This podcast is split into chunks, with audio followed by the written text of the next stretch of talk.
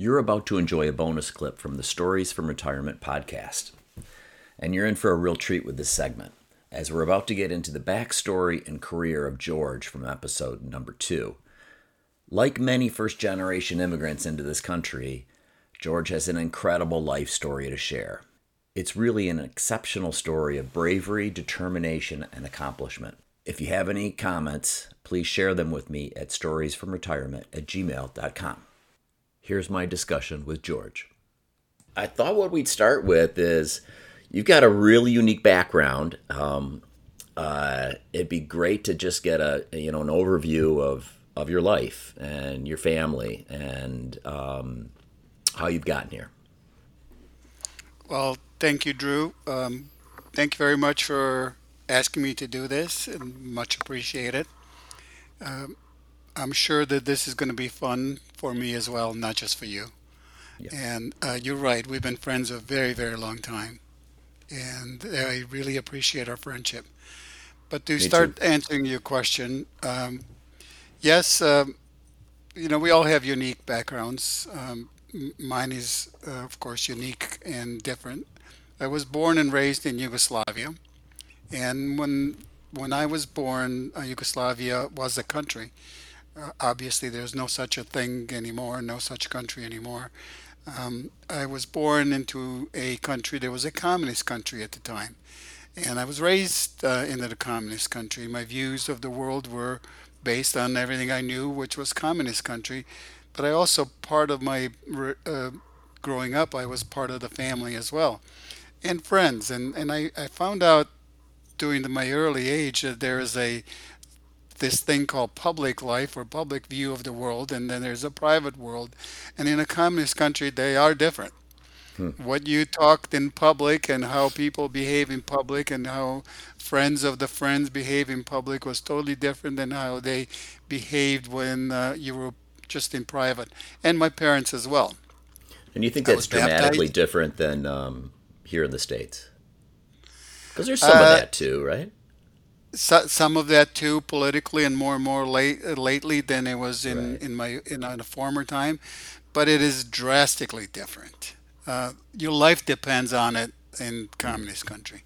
Your life doesn't depend on it here. Your Right. livelihood doesn't really you know you can have an opinion. We, we live in the best place in the world bar none. I, I always say the luckiest people in the world were people that were born in this country meaning united states and the second luckiest people in the world are people like me that someone brought them into this country when they were young. So, you know, we're extremely lucky. So, you know, as I was raising up, I did uh, have an, uh, being raised, I was had an ability to see my parents and, and I was baptized and I remember, um, you know, and my mom talking about it and, and uh, she's the only one that went to church. My dad couldn't go to church because if he did, he would lose his job and that once you lose your Wow. job, Right. you have nothing, absolutely nothing. Uh, Government controls everything you do. In in a socialist and communist countries, um, you depend on living in that type of world, and you have no opinion. The only opinion you have is the is a government opinion. So not to be uh, my chauvinistic, but was it mostly women that went to church then? Women and children? absolutely old people Yeah. and women and Yeah. kids. Kids were taken to church, and it was uh, women, kids, and old people that couldn't be hurt anymore. That was life, and not just for me, but it's the life for everybody. Yeah. It's it's uh, it, it, it's a kind of world that um, is difficult for people to understand unless they live in it. So everything I knew in my life was based on the the, the communist upbringing. You know, I had to become part of the pioneers, as everyone else did, which meant that you were a future communist, potential communist uh, member, and we all had to go through the whole life and of being prepared to do that. It's it's kind of like a um, training the minds to become what the government wants you to be, what the state Was wants you to was there a uniform like the Boy Scouts or something like that for the Absolutely. You, you, There was, yeah. so when you became a pioneer, the, there was a day of pioneers when you were, I think, eight years old. Uh, you went to school and you had to wear a, a, a a certain color pants, which were blue, and in the in a white shirt, and they gave you a red uh, um, bandana, uh, like a bandana that you put around your neck. So you had a blue, red, white, and blue colors, which was actually colors of our flag and that became you. That is supposed to signify that now you became a young pioneer, and you were going to be part of the future of this country. That is uh, uh, going to be your life. That's going to control your life, and that was seemed normal to me. Sure, that's what you were raised with, I was, right? Everybody else did it. Everybody else did it. We didn't know any different. You know, we, we lived. Uh, we didn't know what we didn't have. We, we lived simple. My dad was a butcher. Um, we were quite well off compared to many other people, at least when it came to food. Um, we didn't have much vegetables, but we had certainly a lot of meat. Our breakfast, lunch, and dinner always uh, Sure, revolved about having food. uh, you know, I, I grew up in a in a in a um, house that uh, did not have running water, so neither did every every other house. Um, none, nobody had what running water. We, when I was little, I, I had to go with my mom. I remember um, you had to go across the street about a half a block down, and she had two pails of water, and it was a big uh, um, a well that you kind of big wheel that you turn and you fill up to two wells of water, and that was good enough for most of the day. And in the evening, there was uh, another trip to the well to get another bucket of water and when you brought that bucket of water they was put on a, on a special place and there was a cup and everybody drank using that same cup and the water was used to cook and wash and Wow, whatever you did wow. so that was every single day when i got a little older i was able to do that myself go out there and bring the water for the house And that water um, would stay uh, unfrozen in the winter because it was deep enough. The well. Well, yeah the wells are deep enough so yes. Yeah. Okay. the, the wells are deep and and so the, you always got the water and you pretty much you know obviously there was no toilets and there was none of that stuff no one had uh, running water in a house they didn't exist uh, things like common things that you'd think about the grocery stores didn't exist uh, the only place you can buy things in a market or in a few little stores like uh, um, uh, butcher shops those were the only things that were available so So, that's the so not to get too deep here, but I got I've got a ton of questions. I you know I have to ask, like in a communist uh, country, you know, your dad was a butcher. Did he have to buy the animal and then butcher it and then set a price to make a profit off that, or how did that work? No, No. uh, there was no such thing as a private property. So he worked for a a a, um, Okay. a, a place that it was they had many butcher sh butcher stores. So um, he was part of the factory meat packing factory, and they had butcher Okay. stores. Okay. So you know they were workers in a factory, and they um, slaughtered the, the whether it's the pigs or whether uh, the beef or um, whatever they did, and they produced and they they shipped it to the stores, and nothing was private. There was no such thing as a private business. Hmm. It was extre extremely rare that you would see a private business. The only private business that I ever saw when I was younger is maybe the shoemaker. It was a guy to making shoes. Um, there was not much more than that. There was, you know, very, very little. You can count on your on on two hands of how many different type of businesses. You couldn't own your restaurant. You couldn't own anything above two people was pretty much government owned. And um, everything belongs to the government, to the state. You know, and again, I lived in that world, and that was the only thing I knew, and that was all my friends. We were happy. We played all the time. You didn't know what you didn't know. You didn't know what you were missing. You, you just didn't realize what life was all about. And Uh, did you out, grow up in a place where neighbors were close and there was lots of kids and you know you kind of had that a ton of friends, almost like a barrio, if you will, style of living? Beyond beyond that, it was just. Uh, I, I grew up in a city which was about fifty thousand people in in today, but it was probably about thirty thousand people then. So it was a little town. Um, you had tons of friends. Yeah, I, we th- there was no such thing as TV, of course, for us. Um, most of the homes did have electricity, but not all. Uh, radio was the only means of of um, communication on a widespread, or in newspapers, um, and books. Uh, we didn't. Uh, we had a lot of friends, and everyone was the same. We, uh, there was no such thing as birthday parties or Christmas Hmm. parties or Hmm.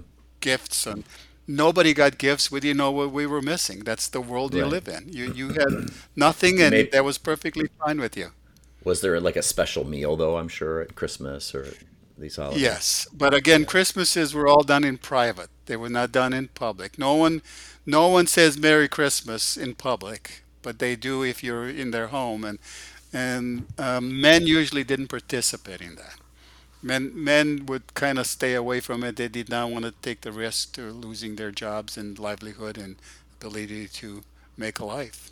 Hmm. And so that's the that's the world that I grew up with, and that's the, the only world I knew.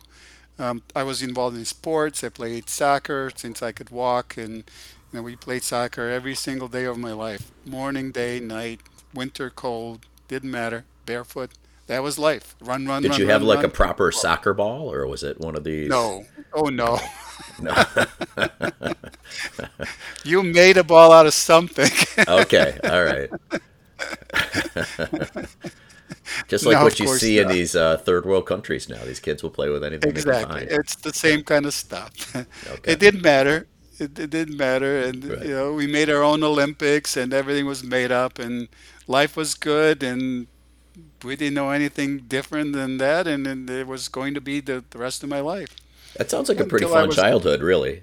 It does. it Sounds was, pretty it was, ideal. uh, with, with the exception of the government kind of, you know, the Yeah. control of, But you probably didn't uh, know that in, in your childhood. That, that's you kind of terrible for the begin to realize you kind of realize little at the time that something is different you know why other people act different way and how you get taught in school is not the same way you discussions are at home Hmm. but you you know they always tell you don't talk about that don't talk about that and of course i grew up um, not that long after the world war ii um, and there was a lot of discussions about the fear. Pe- people learn how to be fearful during that time, the World War, and then kind of continued into the peace. And this this way, it was in a communist peace. So they were not sure which was better, being under communist and or being in, under the, uh, the the condition of war. So that was it was a different kind of world, and So your parents certainly knew both sides. of course, Yeah. yes, they they Yeah. lived You through didn't. sides. Yeah. And that might be part of the reason why they left. No, it it was uh, so the reason the left my my dad's sister um, married an American U.S. citizen. There was uh, the guy that was born in here in the United States. He was from the same village as my mom and uh, my dad was from, and his sister. And his sister married a guy that came back and married her, and they lived in in uh, in Yugoslavia. Um, and then they moved back here in in um, in in United States. And my dad came in in um, 1964 to visit his sister. So he came to United States as a visitor for a month, and his best friend was also here, the guy that he learned to become a butcher with. He also Okay. was a best man in my my dad's um, uh, wedding. He was here, and he actually started his own business. He started a business at the packing company, Utica Packing Company, in fact. Okay. Wow. It, it was, you know, they were killing pigs, and so my dad came in 1964 to visit uh, his sister and visit his best friend. So he stayed here about a month in the United States, and as soon as he came back, I was uh, 12 years old, 12 and a half years old. He said to my mom and then to us that we're going to go to America. This is, you know, he, ex- he kind of described what the world was like, and um, Do you remember how he described it? yeah, everything was great, and th- there was things there that you can't even imagine. Okay. And in my mind, the lit- little kid's mind, I couldn't even understand what he was talking about. I know the Beatles were the big part of that, and of course, Blue Jeans. And he came back in, uh, from United States with all kinds of things that I never imagined that existed. Gifts. So I got, you know, gifts like, you know, Yeah. albums, Beatle albums and Rolling Stone albums and things of those nature that everybody would die to have, and I just had a bunch of it all of a sudden. So when my dad came in, he went to U.S. Embassy and uh, applied to get a um, uh, to move to United States, immigrate to United States, and we waited and we waited and we waited and about took two years for all that stuff to happen. They requested a bunch of information, including a guarantee from someone in the United States that if something happens to us, that we would not become a, um, um, Like a ward of the state. ward of the state where the United States would have to take care of us. Someone else would have to pay our bills, and no matter what they were. And my aunt was gracious enough to do that. So she sent us the guarantee, and then we went on a waiting list and waiting list, and we waited, and finally they said it's time to go.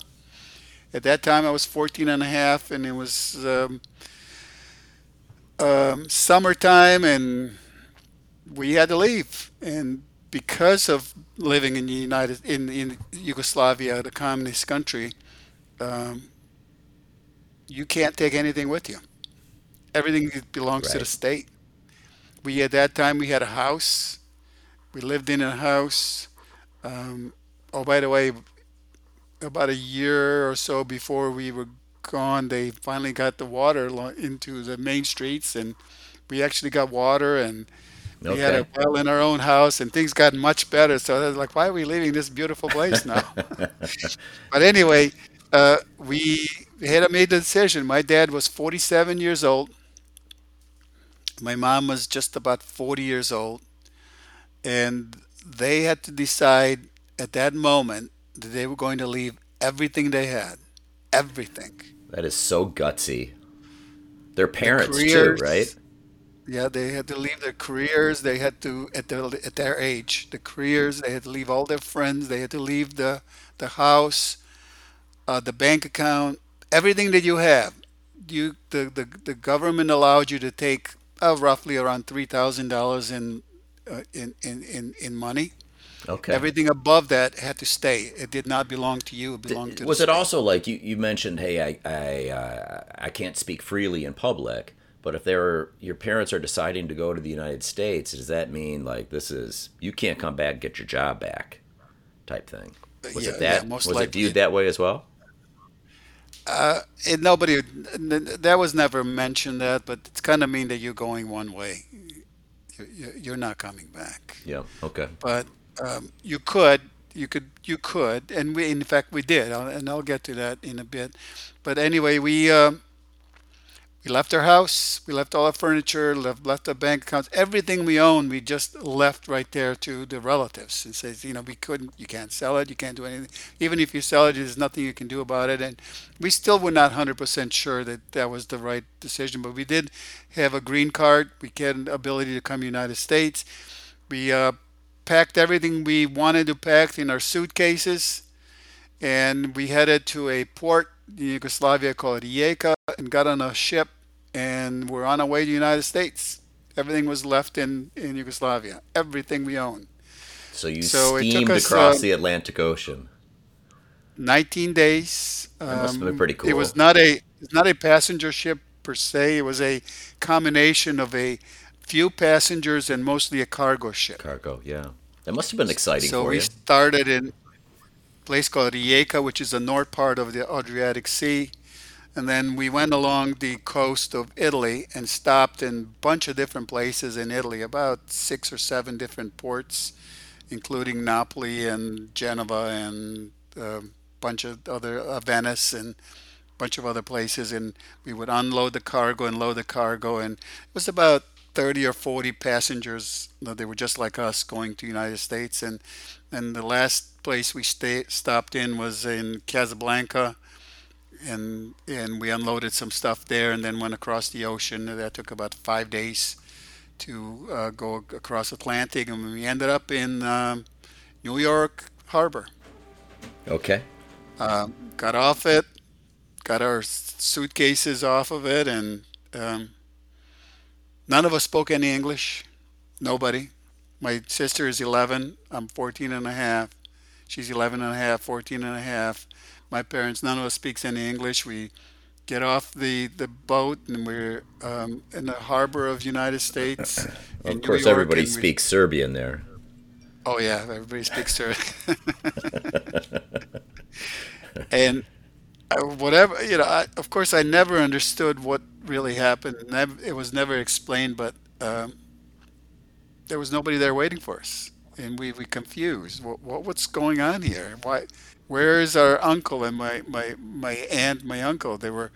We thought that they were going to wait for us in New York and pick us up and help us get from New York to Detroit. Well, they were not there. Everybody left, and here we are, just four of us sitting on our suitcases in a harbor, confused and have no idea Wow. what's going on, where we are, what's happening. Somehow, I don't know how it happened. I don't remember all the details because it's so long ago, but we did manage to make a phone call to uh, my aunt in Detroit, and my dad and her talked on the phone, and it's like, "Where are you?" Well, we're in New York. Where are you? How come you didn't come pick us up? that would have been nice, right? Well, just find a way and get here. Well, how are we going to do that? How about a train? Why do we do that? So it, it took us about three days in New York. We kind of figured out how to get from a train from a, uh port to a train station to buy the ticket to get on the train. About two and a half days, and finally we arrive in Detroit And you arrived at that that old train station, right? old train station, right? Yeah. Old train station, and there un- Uncle picks us up, and uh, I remember that as clear as today. We're sitting in his big, big, huge, massive car, which I've never seen anything like that before, like a boat. Like, Did Did your parents the? have a car in in Yugoslavia? We did, but it was, uh, Small. you know, it was just a beat up little crappy thing. Who Yeah. knows? I don't even remember what it was. But anyway, um, and my dad was so well off that he had a car, which most people did not have.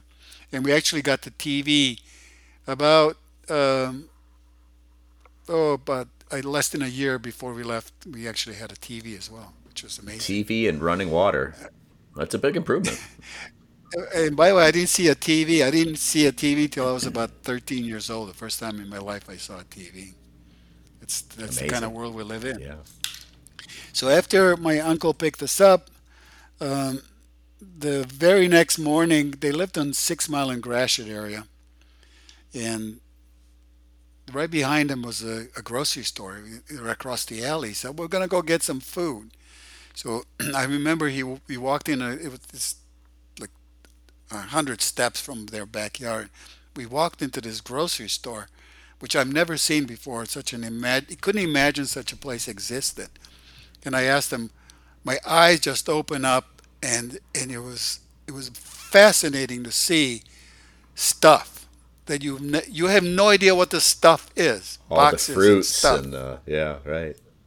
You're talking about the middle aisles, like the frosted flakes and the. cans and stuff. It's like, what is this? You've never seen anything like that. It's like going to a place that you have never seen before. Like, what is this thing? It's like I asked my uncle, "Is this a gro- a biggest store in America?" He just kind of laughed. Like, no, there's like one every every And this is when grocery stores were blocks. relatively small too. It's not like you went to, to a Walmart. Yeah, right. no, no, the Walmart. This was just the Wrigley grocery store, you know, Wrigley. Okay. Wrigley grocery store. So that was that was my beginning in the United States. It it was fascinating, fascinating, and that was uh, August time frame. August third is when we actually arrived in the United States, which is actually today. It is. Yeah. So how many years It ago was that? today, Yeah. uh, 1966. Okay. So Today, 34 plus 22, 56 years ago. 66, 66. Oh yeah, 56. Yeah. No, no, f- yeah, 66 years ago. 56 years ago. What am I saying? Yeah. 56 years ago today, we arrived, and um, and um, life was good. We lived with my aunt uh, and uncle on on a, they had a little house. They were on the first floor. Imagine the homes in Six Mile and Woodward area. They were single family homes when the upstairs was finished and myself my my sister and my mom and dad lived upstairs. They had like one room and everything was great for about two weeks. And oh, I remember my mom came in one morning, like three o'clock in the morning. She said, uh, "Pack up your stuff. We gotta go." It's like, what's going on? Two weeks You later. know, two and a half weeks later, adults have ways of finding things that just don't seem to be important, but they somehow think they do, and they must have gotten in some kind of argument, and we had to leave. Okay. Okay. Fortunately, we had some friends somewhere not far away, and somehow we managed to go somewhere else for a few days. And my my my dad and my sister got in the argument, and that didn't go well, and we had to leave, like there, right there and then, in the middle of the night. Wow. And uh, so we left, and my uncle was a great guy, her husband, who was not even, you know, bloodly related to us, but he, he helped us all out. Um, despite his wife and my dad didn't get along, brother and sister didn't get along, he helped, stepped in and found us a place in Woodward and Nine Mile and Ferndale. So we actually uh, rented a house, and um, he helped uh, register me to uh, ninth grade in high school, Ferndale High School, and my sister in the middle school, and uh, That's a good selfless the man there. Yeah. he did unbelievable job for us. That's wonderful. Yeah. He was he was just unbelievable resource to us. Even though the parent, my my dad and his sisters still didn't talk, he stepped in and did everything else that he should be done. And so he helped us all out, get us started. And in September, I went to school uh, to um, Ferndale High School in the ninth grade, and I remember walking into a, um, you know, he walked me into the principal's office or wherever the office, school office is, and did some blah blah blah and in English, and they walked me, and then he said bye, and he walked me into this room, and they set me into this classroom, and I sat in this classroom, and all I, you know, a bunch of kids. I looked the right, left and right, and there were little uh, desks, and not nothing I've seen before. We didn't have anything like that in schools where I came from, and the teacher was just doing blah blah blah in English. I had no idea what was going Oh on, boy. Yeah. the bell rings, and everybody stands up and leaves, and I'm just sitting there like, okay, now Were you, what? were you the only student that that couldn't speak English? yeah, Really? by Okay. yeah, that's it. Just it it it was uh, the bell rings, and even teacher walks out, and I'm just sitting there, and then I see a bunch of new kids walking, and I'm still sitting in the same spot, and teacher comes back in the room, and he's looking at me like he telling me something, blah blah blah blah blah blah. He asked me for some, I gave him some of my papers, and he looks at it, walks me, gets me up, and walks me into a different classroom, and okay, so I figured maybe I was just in the wrong place.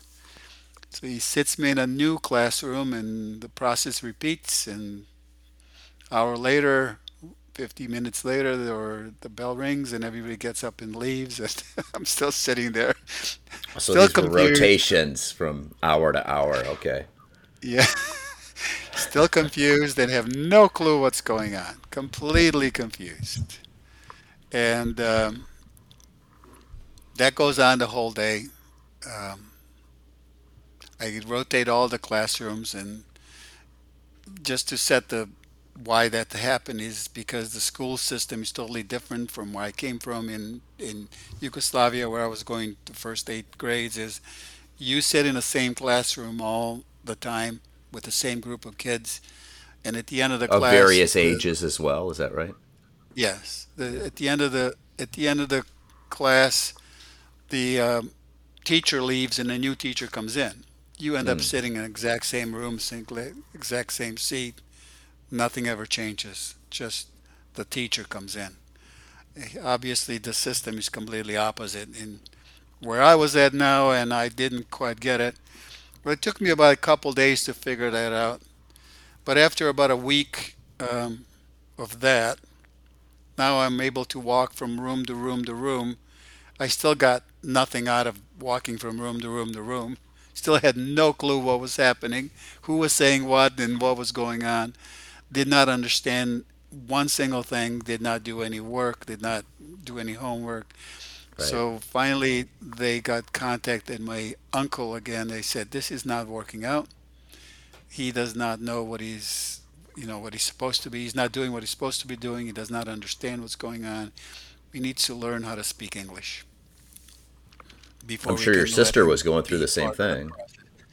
And they contacted the school and they found out the exactly same thing. And talking to my sister, she didn't know what was going on either. None of us, neither one of us did.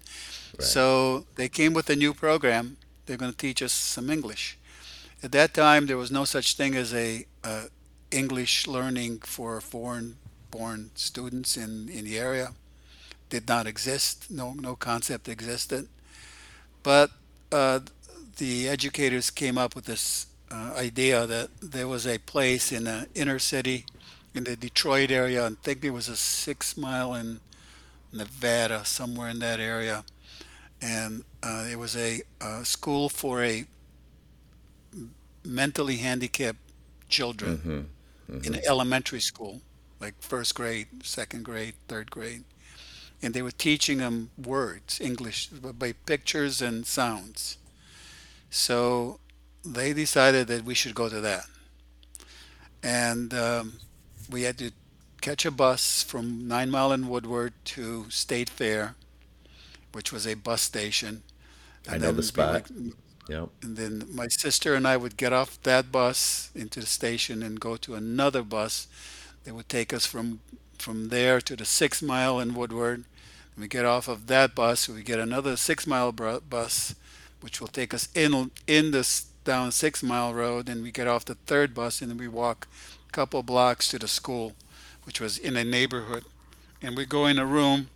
We would sit in this room. These were all little kids. They were probably up to my waist, and I was already a teenager. And these were very severely mentally handicapped children, and they would just show them pictures of a car, and they say a car, or a dog, or Just teaching them words, vocabulary. Yeah. all day long, just constantly, day after day, minute after minute, so, what was your words, words, attitude words. like through that? Do you, do I was can you very recall? frustrated. Yeah. Oh, of course. I was Yeah. extremely frustrated. You know, my hormones were kicking in. Uh, I was looking around, it's like I went from being in a perfectly fine place to this. It was very frustrating, very confusing. Um, I end up, but I figured really quickly there's only one way out of it, and that's to learn as fast as possible. Mm-hmm. And I had this uh, uh, dictionary, this English to Serbian, and I would, I still have it. That's a I precious sit on that.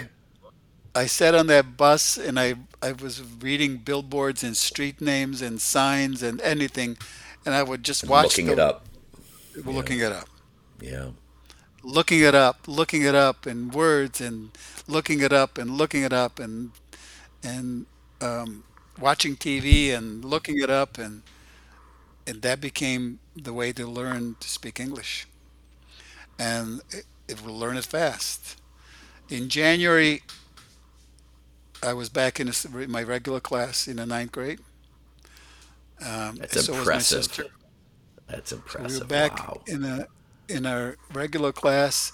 Then I had to catch up to everything I missed, and then I had to take all the tests. And by the, the end of the school year, eh, we were trying to decide whether I should pass into the tenth grade. And same thing Or with my sister, Right. Yeah. or repeat. And they decided to let me pass. Wow. So I passed the first Do you feel like your education in in uh, Yugoslavia, the first um, eight grades, if you will, prepared you well? Was it solid in terms of you know mathematics and It was. The, okay, yes, Th- that was that was the one of the key things. I was really I, I found that part all the everything but English I was fine with because I knew all the stuff. I was in a proper place. Education was thought very important in the communist countries. Very important. Yeah. So educationally, I was good. I was learning all the right stuff. I knew all the right stuff. I was able to catch up. It's the English part.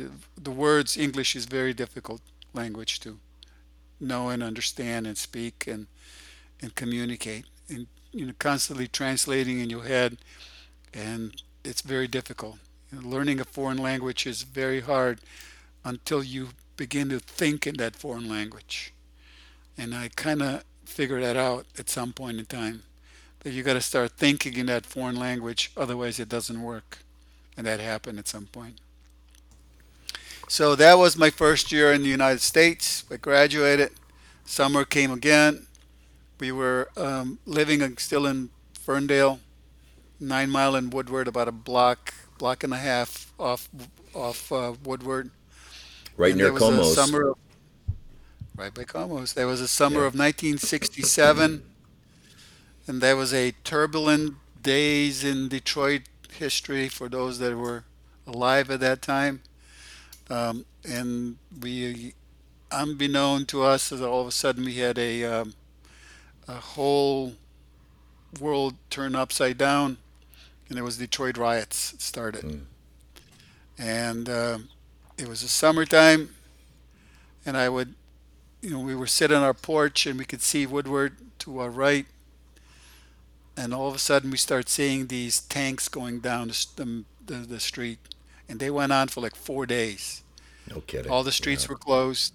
The tanks were coming in from north, heading towards the city, and they went on seven by 24 just constantly. And they, they took over, uh, and we sat there like, what just happened to us as a family?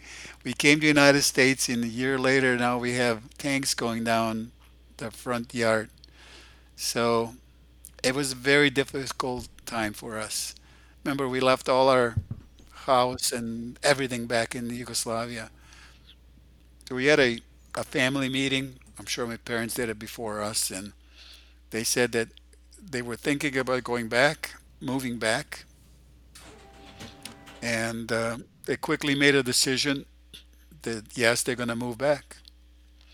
So we packed all our crap again come October. Uh, now, at the end of September, we packed all our crap back That's just into the incredible. suitcases. And this time we did not take a boat. We took a f- plane back. Our house was still there. Everything, our bank accounts was still there. We moved back, and my dad was able to get his job back to be a butcher. So he went. We went back. We said, "This is it. We tried it. It's not for us. It's a war zone. It's not something we're gonna Was be it just the to." war Um, zone, or was it also like the school experience? And I know your dad went from being, yeah, everything was pretty tough in that transition. But you So gave it a good everything. year, right? Or not a year, but Yeah. maybe Yes. seven months? Yes. We Yeah. did. Everything was very difficult. It was extremely difficult.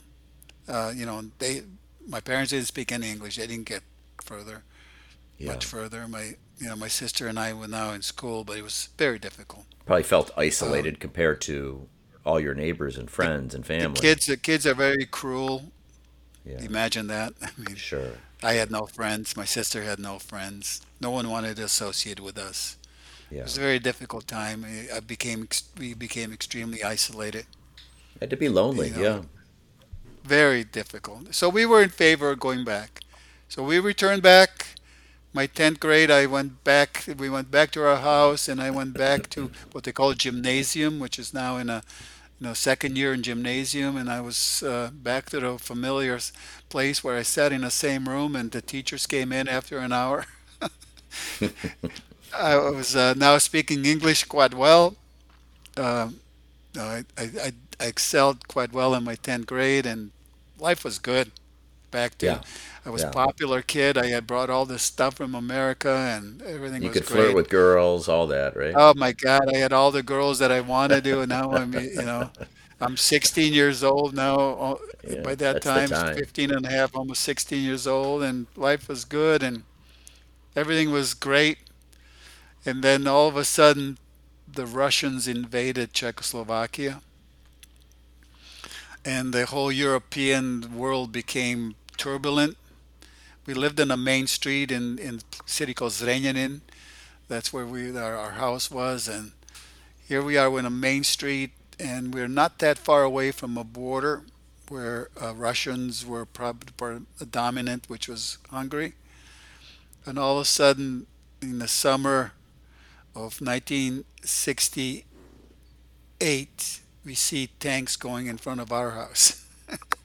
This time they were the communist Okay. tanks going towards the border, and they went So on I for don't like I don't think I've ever heard this story from you then. So prior to this time Yugoslavia was communist but not part of the USSR, is that right? Yeah, they're, they're not part of the bloc. They were Okay. independent communists. The, the Okay. Yugoslavia was communist, and Tito was the, the the leader, and he decided he was to have his own brand of communism. He wasn't going to be part of the the, the Russian uh, Mhm. bloc of communists. So they were kind of afraid of the Russians. They were the only ones, the outliers of the, everyone. The rest of the Europe was under the communist bloc except for Yugoslavia, the only one. And so they and Albania, but Albania was more closer to um, uh, Chinese at that point. But we were the only one that were not, so they were afraid that the Russians will say, "Hey, we might as well take this country as well and give them access to the Adriatic Sea as well." So it was a big fear. Uh, so once again, we're we're seeing this happening in the summertime of 1968. My parents had another uh, meeting and this time they said, you know, as bad as the America was, it's still a safer place for the future. But now, you know, my dad is 49 years old. So once again, we decided to take the same path. We packed all our Boy, was that a good decision. a, back in a I, I saw your dad near the end of his life, you know, when I came to visit you in Florida with my son Yeah, Nick, and we still talk about your dad where he he would he would sit in his chair and we were getting ready for dinner and he'd say, "Isn't this great? Isn't this place the best?" You know, he's just so happy there. What Well, a it, good decision. it's hard to understand how people like him and my mom. My dad went um, to school to only to the fourth grade. Yeah, He's only got a fourth grade education. So does my mom. They both went only four grades, and they were able to figure life really well Sure. I without mean, any formal education. Fourth grade education. You know, we packed all doesn't our mean you, Doesn't back. mean you're not smart, doesn't mean you haven't learned your whole life, right? Just means you weren't You get the educated. PhD. You got a PhD in life, basically. Right. Right. That's what you do. And You decision making and risk taking and yeah, well, he he saw the took it sounded very difficult, but wow, what a great decision. Just had to call that out. So anyway, we packed all our stuff this time again on a plane. We drew, we flew directly to Detroit And we found a place that we rented in Sterling Heights, and now I'm in my third high school for the 11th grade in Sterling Heights in Stevenson High School. I'm now in 11th grade. They happen to just open a brand new school. So now I'm in the 11th grade in that school. And uh, at the end of that year, uh, school year, my parents decided uh, they were going to um, do something that make it permanent, and they bought a house in Detroit, a Wow. seven mile in, in actually eight mile in in um, in Van Dyke, and uh, we, we now decided we're not going back. We left our place in Yugoslavia as is. Bought a house. Yeah, We're here, a big bought a house, and big move, big decision, and eight mile in in Van Dyke. We bought a house, and in my 12th grade, I was now in my fourth high, high school, and that was Osborn High School. Okay. And that's where I ended up graduating from, Osborn High School. Osborn And High. I, I actually graduated six months ahead of uh, my class. And then in the winter of, of uh, 1970, beginning of January of 1970, I graduated out of school and I was preparing to go on my next journey. And uh, that was going to be going to become an electrical engineer at Wayne, and I was a, um, admitted to school engineering at Wayne State. That was going to be my path. I really liked it, you know, electronics. I was always, even back when I was 12 years old, 11, 10, 11, 12 years old, I would take up old radios and take them apart and take the tubes out and look at all the resistors and transistors and capacitors and no transistors, just tubes and capacitors and. Uh, well, that was kind of the new tech when you were coming up, right? You know, radios oh, and then TV right, and right. less and so than the internal a, combustion engine. My dad bought, brought in tra- transistor radio when he came to United out of the United States when we were here. So, I mean, we brought a radio that just had a transistor. It's like, what the hell is a transistor? Mm-hmm. so I, I, had to take it apart and look inside was there, of it. Was there any education in high school around electronics? Was, I mean, there was physics, right? Yeah. Yeah, there were physics, but I also they had ability to um, do extra, and that's what I did. I, I did extra. Okay there was an electronics. So I was really good at electronics. That's why I wanted to be electrical engineer. I was so convinced I was going to be electrical engineer. So my career, um, you know, I also worked as a, at that, I was now beginning to work. Actually, I started working before that. I worked with my dad at Utica Packing uh, when I was, uh, you know, 16 and then 17 and 18. And then I got a job at Farmer Jack which is a grocery store, and I really yeah. enjoyed doing that. I don't know and, if there's any more Farmer Jacks, but I remember it.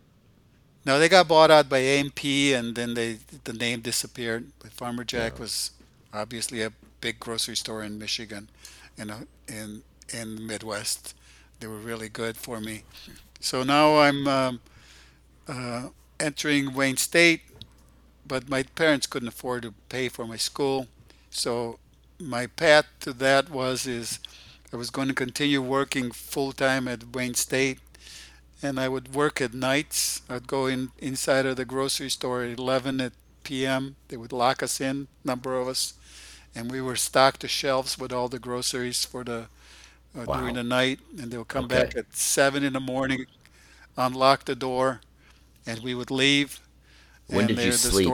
Be, uh, well, then I went to school and then I went to school until you know whatever the, the, school was that day, whatever I signed up classes, I would sign up, and then I'd get home and did some homework. Then I would sleep and then go to work, and repeat the process every day. Just repeat that process.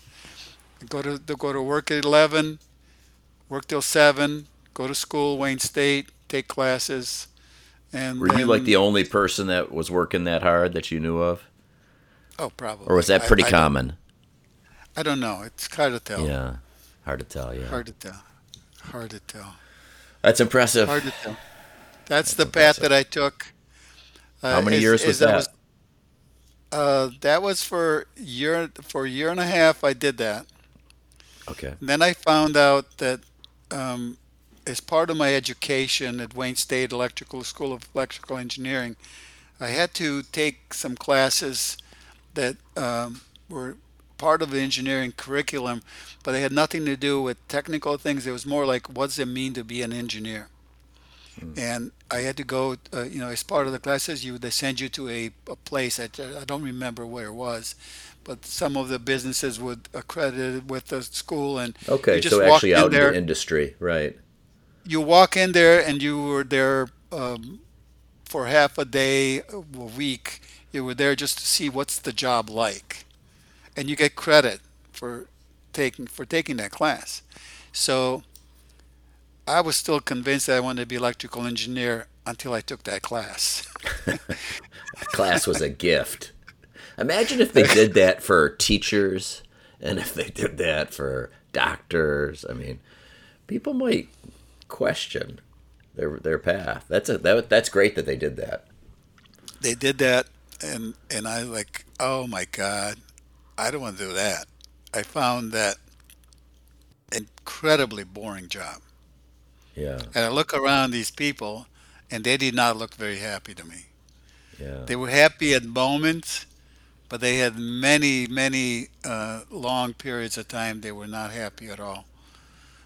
you know, you know what's amazing to me though. It just it's just one of my observations of you is you're able to go through that move back and forth from Yugoslavia. You're able to go through those four months in that classroom with uh, the young mentally disabled children, teach yourself English. You're able to go through those things, but you're also, and I think your parents had this too, able to grit through that, but you're also able to say, hmm, I don't want to sit there when I'm 50 and have a sour face because I'm doing these boring electrical engineering projects all day long. You're able to see you can grit through it, but you also want more.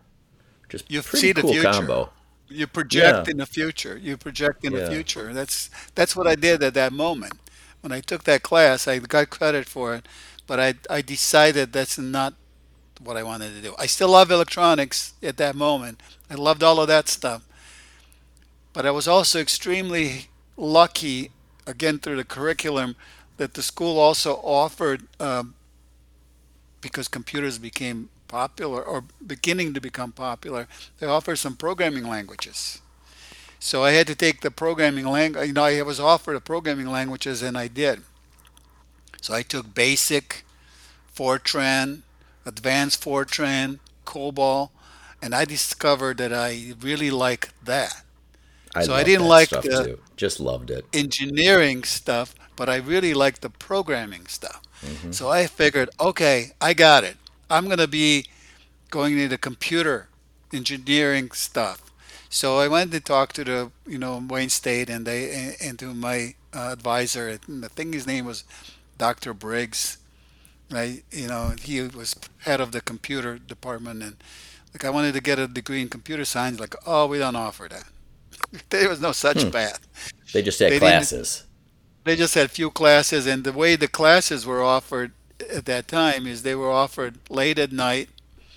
Usually, uh, the, the uh, Goodyear, for example, offered their mainframe time frame between like three in the morning till six in the morning. Okay. So that's it. So you submit your data in the afternoon, and you don't have your like punch cards, and you Punch don't have cards, your yeah. answer till the next day, and you find out that you misspelled one letter out of this whole deck of that's three inches thick. You misspelled, you know, maybe you misspelled 20 different letters. Then you have to fix that. Then you wait another day. Then you wait another day till, till you finally figure out all of the, the stuff because it was all done at night. I remember my math teacher in the eighth grade taught Fortran, and we used punch cards, but we were able to run them through a reader and run the program at the school, which was pretty incredible. So that was uh, yeah, probably that was advanced. that's probably seventy eight Yeah, for me. that was advanced. At that time, it was already advanced. You can do that at home almost at 78. Some of the TRS 80s and stuff Yeah. like that. Yeah. So I was very happy to to find out that that was my options. You know, I, I'm I'm still working at Farmer Jack at night, but now I found out that I can't do. I can become computer engineering, and there's no way I can go to any school that offered it. There was not many schools like Wayne uh, Wayne State didn't offer, it, and nothing in Detroit did. The only options I had was like Michigan State or Michigan, which is not an option for me. There was no money Right. to do Right. anything like that. That was absolutely outside of the re- re- remote possibilities of ever happening for me. So I dropped out. After a year and a half, I dropped out of Wayne State. Okay. I found an alternative path. To me, the alternative path was there was a, a, a organization called Control Data Institute I remember in that. Southfield, Sure. and they offered a path for you to become a uh, computer technician, to learn how to fix computers. And so, in a year and about a year program, one year program, and I was uh, very good electronics. And part of that, you had to learn, you know, all the electronics, the resistors, the capacitors, and all of the stuff in transistors now, and how all that works, and fix how to fix the, the, the computers. So I went to that program. I graduated that out of that program in 1973, and right away I I So how um, long was that uh, program? it was about a year. Okay. one year program, but it's it was it was literally 10 hours a day Right. uh, Intensive. between the classroom and laboratory. You did a lot and homework. you it was a full day. I still worked during that time Yeah. in the Yeah. evening, so it was it, wa- it was still a, a long program. So I did it in a year, and then I got a job at the uh, at the tank plant in Michigan on 12 Mile and Wood and, and Van Dyke is where they Yep. make tanks. And I was Still hired. there. Uh, I was not in the same way that was then. They literally made Okay. tanks, and so It's the General Dynamics spot now. Yeah. yes, General Dynamics yes, Land Systems. Yeah. Right. Okay. yes. So they were making tanks, and I got a job in their computer department where they would um, um, had a, a a mainframe RCA 3301, which was state of the art, large system. They would um, keep track of all the pieces and parts required to build a tank. They will have these Okay. printouts of where these parts are located anywhere in the country and how they can be transported to the factory to be made. So I got a job there. However, do you remember just ballpark? You know what your salary was compared to. Farmer Jack? Oh yeah. Now I was making real money. Was, So uh, that's kudos to control data, right? Within one yes. year of intensive school, you can have very marketable skills and get a job and make real money. So that was my really first job. The com- Yeah. so you know here I am. I'm making about twelve thousand dollars. This Okay. is what my income was at that point in time. Yeah. And my dad was a meat cutter, and he was probably making less than that. Um, so That's yeah, I was impressive. Yeah. now I was now making good money. I was in a computer field, but so I was going to tell you about the the job um, before I got it hired. But before I can step foot into the government facility that was making tanks, they had to do a background check on me, Mm. and that they say the government will do that. You know, now you hired, we're going to send you to their their place in Atlanta where you can just be in a classroom to learn about this particular computer, the RCA 3301, but you can't step at the site where they actually make tanks until your security clearance is set. And uh, and you also need to become a U.S. citizen. So this is the time I went to the when I applied, became the U.S. citizen. So there was a process of both at the, at the simultaneous day. Became a U.S. citizen and then applied for that citizenship and then I became a citizen and they did a security background check. That process took about four months before I was hired getting paid. Could not step in my job. Didn't even know what existed until that was finished. But they were Then paying you through that they were process paying me, right? and sponsoring Paying you probably in a way. they were paying me and I lived in it pretty much lived in the, in in in uh, Atlanta. I traveled from Michigan to Atlanta. That's why I went to school for months, three months, learning how to fix those computers. Wow. And you know, so the, once I got my clearance, uh, I had to get the highest security clearance. So I can walk in the computer room and put my hands on the on the computers and have access to the tapes and data and and all that stuff. So then I then I was working on the computers.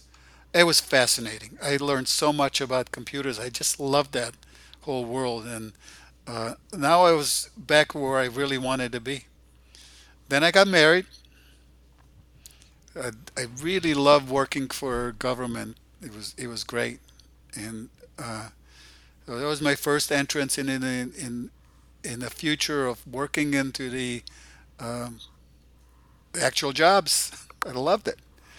Then I got married, met Rita. Actually met Rita when I was working at Farmer Jack, working nights and all that stuff. Oh, really? And Did she uh, work with you? well, she actually worked um, in Kmart's, which was next door. Okay. We uh, Okay. Kmart's and Farmer Jack share the same building. Sure. There were Kmart was on one side and Farmer Jack was another. and when I worked on weekends, which uh, I didn't want to miss that opportunity, we would go and have our lunches at Kmart, which had a restaurant in it. And I would met this girl that was uh, working there, and happened to be Rita, and that continued, and we got married. Life was great. Another great I worked. decision, man. I, I carried a beeper and fixing computers, and uh, it was on on call, and You could I sleep was at night most of the time, though, right? I could sleep at night, but then there were days that you would be there 24 hours a day for weeks, for for a week straight. Pretty much slept on the floor, fixed computers, fixed the And w- mainframe. If when you were something went, fixing it, when you were fixing it, was it mostly a hardware issue, oh or could it be software? As hardware. it's rare that it's software. It's very rare. It was mostly hardware, some glitch in hardware. Okay. At that time, the computers there were no chips. They were only transistors.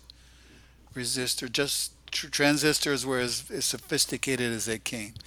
with the very we then we started getting some beginning to get in some um uh, chips. Um, there was a a Sperry Univac. There was a small system that they the government acquired and that we worked on, and then we saw things in there like, whoa, what the hell is that? Probably makes it a lot more reliable. but also confusing. Sure. But we we we they got trained on that, so I was learning that. There was an IBM 360 that we worked on, but there was also discrete components. There was there was there was there was no chips in that at all. So I worked in a IBM 360. I worked in RCA. I worked in a Sperry. Then we got a DEC, which was all chips. Okay. Uh, so I really liked that part. I I transitioned into working quite primarily on DEC equipment, but again. Um, there was no such thing as spare parts. You had to diagnose the down to the component, to the And chip, replace it or to, fix it. and unsolder it, we put a new one in, fix it, and you move on. That's that's what we did. And the components were not as dependable as they are now. They would fail a lot more often. hmm They were designed uh, much different than that they are today. So I learned how to fix computers down to components. And like you said, some of the times it wasn't a hardware problem, it was a software problem. But you had to figure that out too. And then you got other people involved to fix that. Okay. So that was a, a la- that was a good transition. That was my first real job. And, um, and then another thing happened. It was kind of weird.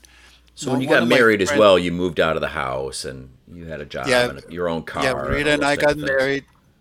we my parents uh, bought a house that they were renting a couple years before we got married on six on seven mile in Van Dyke, Okay. and they decided to let us live in that house.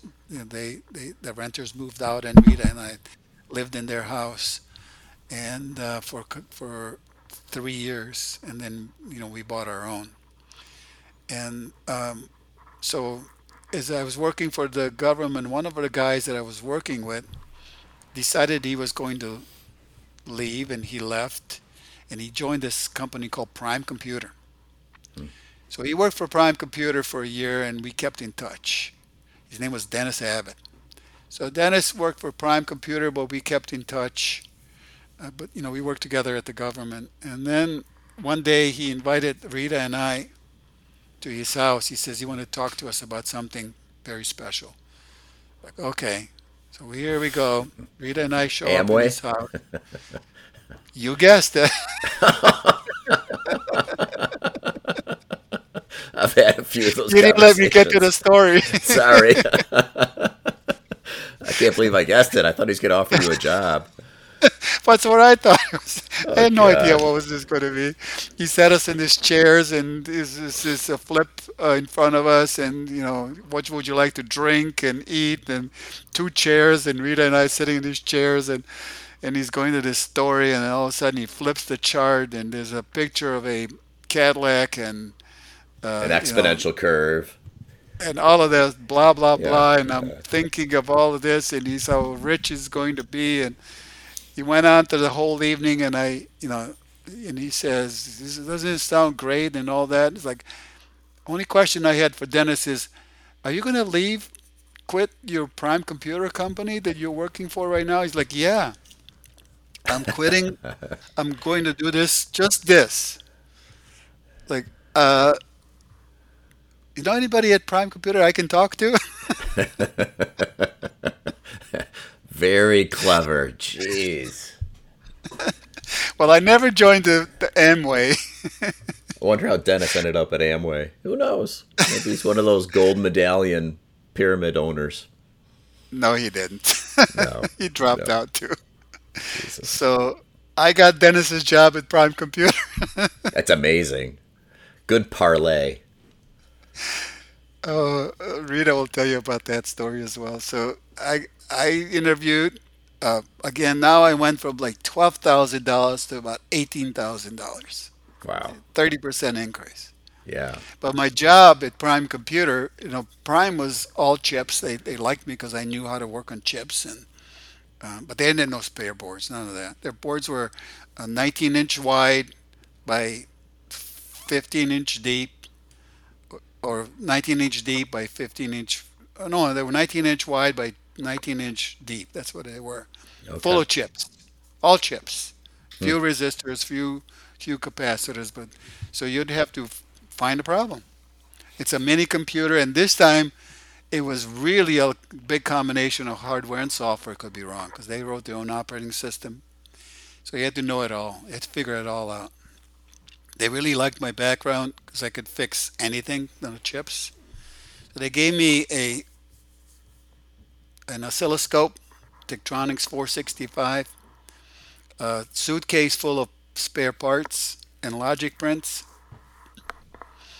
and uh, a listing of the operating system software and all the compilers listing software and all of that stuff. And after they they trained me, the headquarters was in Boston, so I spent like six weeks in Boston getting trained. Okay. Then they said, "Okay, your territory is the world. Fix the computers." Wow. That's Prime intense. So you get airlifted into wherever the computer's at, and you have to get it back online. Yeah. and it was just you. There was no, Wow. no nothing. There was no spare part. There was no um, expert that can come and bail you out. No nothing. It's just you. Not even like a in the world. hotline. Not even a bat phone. Yeah, we, we had we had guys that there's a guy named Larry Half. He was really good. When I get in trouble, I called Larry, and Larry was so damn good. He he He was problem. bazillion times better than me. but I would, you know, muddle through until I got desperate, and I would call Larry, and then Larry would and I would figure shit out and fix it. And um, sometimes it'll take days, days to find the component that's broke, and then you unsolder it, you solder it, you fix it, you cross your finger, and you hope you stay another half a day, make sure it's all working, and then you're off to another problem somewhere else. Mm. In the meantime, they're waiting for you to show up, and they're not happy when they see your face. Right. they're usually happy when you leave. You had no Right. other options. You just fix Right. whatever the problem is. You fix it. You fix it. You fix it. You fix it, and you move on. A lot of pressure, huh? Oh God, it was it was beyond pressure. So you So got then, a thirty-three percent pay raise, but you got a five thousand percent stress raise. Yes, Yeah. but I loved it. I loved Yeah, it beyond loved it. I was able to use my electronics. I was able to uh, use my logic capability to think logically because the computers are obviously all logical. And it was just a fascinating world to me. I just loved it, beyond loved it. Sounds like you were mostly working alone in that job. Oh, you're 100% alone. Alone, yeah. You were you were you only depended on you and Larry when I got really desperate. but other than that, you're 100% on you, and you had to figure it out, and there was nobody that could help you. Just piece of paper and an oscilloscope and and voltmeter, and that's how you figured it out. You just did it all by yourself. And then the uh, you know I did that for about three years, flying around everywhere, anywhere you can imagine. And then Rita, then Rita got pregnant, and we had, you know, Jenny was born. Mm-hmm. I got tired. Yeah. I got literally burned out. One of my customers was General Motors. They had a Prime computer at Detroit Diesel, and uh, I asked whether they'd be willing to hire me. Okay. But um, it- they said they, you know, I, they knew who I was. They knew everything, and they they hired me. So I worked in their engineering laboratory. They have a um, engineering laboratory where they were testing diesel engines heavy duty, big heavy diesel engines in Right. Redford is Yeah. where the place is located in Michigan, and we would uh, uh, they would test the engines on a dynamometer hook up to a diesel engine, computer controlling the the dynamometer and the interface, collecting the data and controlling the the, the engines for whatever cycle. Whether it would be durability cycle or emission cycle or certain part failure So did you swift switch into writing software then to run these tests? It was a combination of both, but it was a Okay. 90, 95% software, all software. Yeah. So I, I used my skills that I knew about Fortran, um, and um, uh, I used Fortran to write application software. The engineer will come up with a test idea, and I would be the programmer that would write the test. And together we would diagnose the results and collect information and whatever it is, and then we would we would collaborate on what the, the process is So you were both the done. dev and the infrastructure, and you also did the data and analytics. It sounds like. Right. Right. We were Pretty using cool. computers company called ModComp, made by com- Okay. uh, computer ModComp is a um, kind of mini computer. There, at that time was a small Fortran, and then at that time, uh, 8080s, 8080s, 8086 came in. So we started writing assembly code Hmm. in 8086 to control the engine. So that became closer a little bit to hardware. So at that time, I was at General Motors. I was there um, as a computer programmer, technician. Do you think just to pause you there for a minute? So you were you were running these tests on the dynamometer to you know test durability, I'm sure, and different things. But do you think all that work eventually hit a light bulb? Like, well, why don't we do engine control and spark control and all of this, and and get rid of the mechanics on that and have a computer run it? Or do you think that's how that all came about I don't from think so. test 'cause beds? di- No. diesel engines are uh, very little electronics, if any. It's primarily diesel engines are designed for a different purpose. They're especially diesel engines that the, the Detroit Diesel makes. They were primarily selling diesel engines in a heavy duty uh, mining where they would Yeah. run Okay. 7 by 24 by 365 and they wanted as least components as possible. Any electronic would be a detriment. If that goes Okay. wrong they got to shut it down or they have to have a spare which is not not an option. So they keep it as simple as possible just to be durable. To last forever is the only option. Last forever. Never break. So we would run these durability tests and we would be like um, um, uh, two uh, eight cylinders blocks side together to make it a 16 cylinder blocks that we would literally um, destroy one cylinder two cylinders three cylinders and run it to see how much power how long can it run with four cylinders out of the 16 missing 25% Okay. that was that was the goal to run it It never literally stopped. never stop that's money Keep it hot the- and turning. Yeah. Okay. keep it going. So, you know, at that time at GM, I was getting paid really well, and I was probably in my 30,000 range by then, maybe. Wow. So things were good. Okay. I was a And you could be home for for Jenny and and Rita. I was home. I didn't fly anywhere. I just stayed home, which is great. And You know, there uh, there is a little lesson here too. I think you know, I um, my daughter recently switched jobs and ended up working out really good for her. I've got a nephew that kind of hasn't switched jobs, and he's super valuable at the company he's at, and he knows it. And um, we kind of talk sometimes. You know, maybe if you did make a move, it'd be a good thing. But it sounds like you know these moves you made from the the tank business to Prime to General Motors all were really fruitful in terms of earnings and learnings. exactly. And that was exactly the reasons I did that. Yeah. I wanted to expand the possibilities and growth. I was always looking for a next thing. That's the key word. Always a next thing. So while I was at, at Detroit Diesel, Allison, uh, the next thing for me became Chevy Engineering was beginning to think about offering diesel engines in their trucks and their vehicles. So they had no Okay. experience in in diesel um, at all. So they needed to build their environment. So they needed to get some diesel engineers and obviously programmers that can deal with it. So they recruited me. So so then I was moved over to Chevy Engineering doing the same stuff. Of course, I asked for a raise, which they gave me. Why not?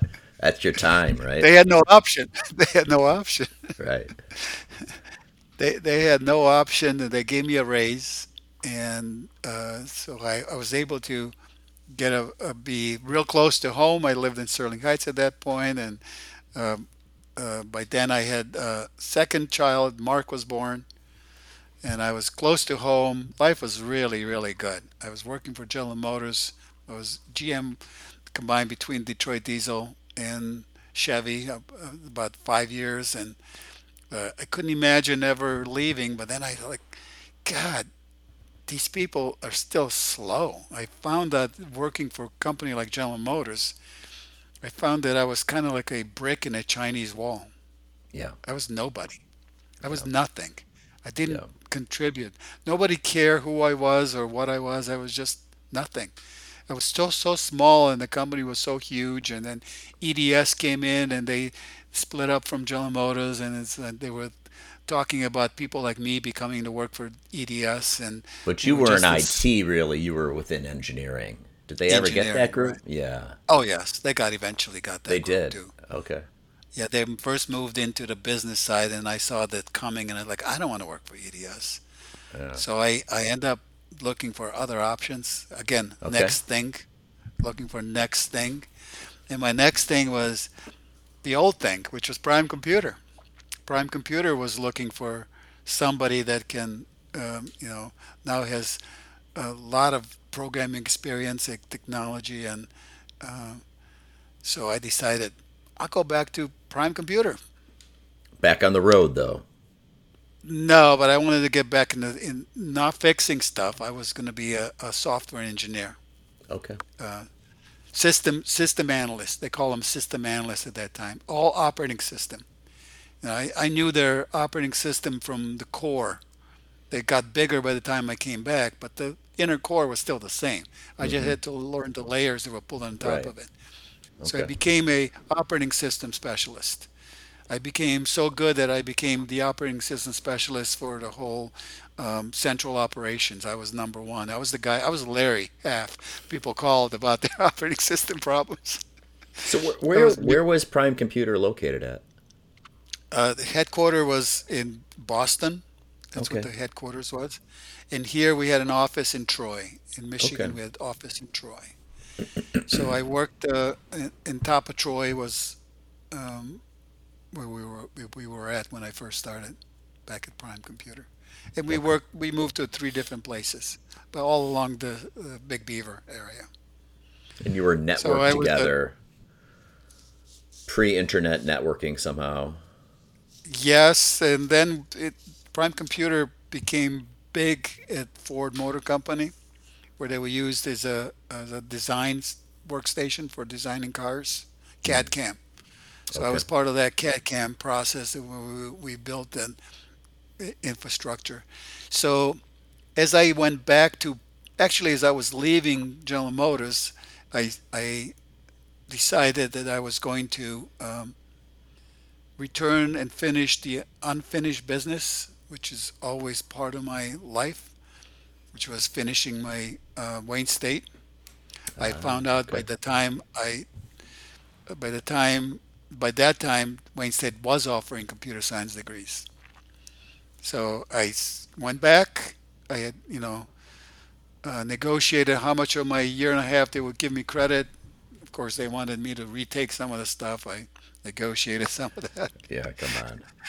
and They uh, want you I to take re. History, and they want you to oh take, you know, myth- Greek mythology and right? Jesus. shit like that. Now it's So anyway, and I, bowling. I bowling. I had bowling. yeah, I did too. It's just I, ridiculous. I, I, uh, I signed back up. I was now working full time for first General Motors and then Prime Computer, and I went back to school and uh, had two kids and a mortgage. We, by then we moved and bought a house in Sterling Heights, and I'm now a uh, part-time student, full-time dad, and full-time worker, and going to Wayne State, You were hustling. Hustling. And one of my hustling modes was I was doing some, uh, especially when I was working for GM, I was doing some really complicated crap. And then when I was working for, you know, writing some Fortran code, it was really, really complicated. And then I, when I worked for for Prime Computer, I was going through some really complicated operating system stuff. And when I was going to school at Wayne State, it was primarily my, you know, at night, and all my my instructors were similar to me. They were also teaching at night. They were working somewhere Right. during the day. Right. Adjunct. So I'd go and to set up. Yeah, so so I would set up a meetings with them, and I'll say, hey, uh, you know, all my counterparts are 18, 19 years old. I'm 30 years old doing this stuff. I'm doing stuff that, that you know that you're assigning as a homework and programming that is far beyond what you're asking us to do. I can certainly do that, but why don't I just kind of share with you, with my employer's permission, what I'm doing there, and you just give me a credit for not having to write these silly little programs. I didn't use those words, but basically what I meant Yeah. these little silly little programs versus what I'm doing. It was a lot more complicated. And nine out of ten guys I said, sure, they, they knew what I was doing, you know, that I That's was a lot more You had to pay the So I tuition, ended up but they'd give you the grade. Yes, I still attended the classes. I just didn't have to do this busy work of writing these extra programs Okay. for the assignment was write this program, and that would be part of your, you know, 30% your grade or whatever the number was. All these programs that you had to write, and so I was able to share my work that I did at work with them, and they would give me full credit. So I ended up graduating in uh, seven years later after I returned. So my It took took seven years at night. seven years at night. Wow. Last uh, two and a half years took seven years to complete. And uh, yeah, those are. I mean, those technical degrees are they're tough. There's So I ended up getting a computer science degree from Wayne State with a minor in math. That was actually two degrees. I think I had two degrees, math and computer science.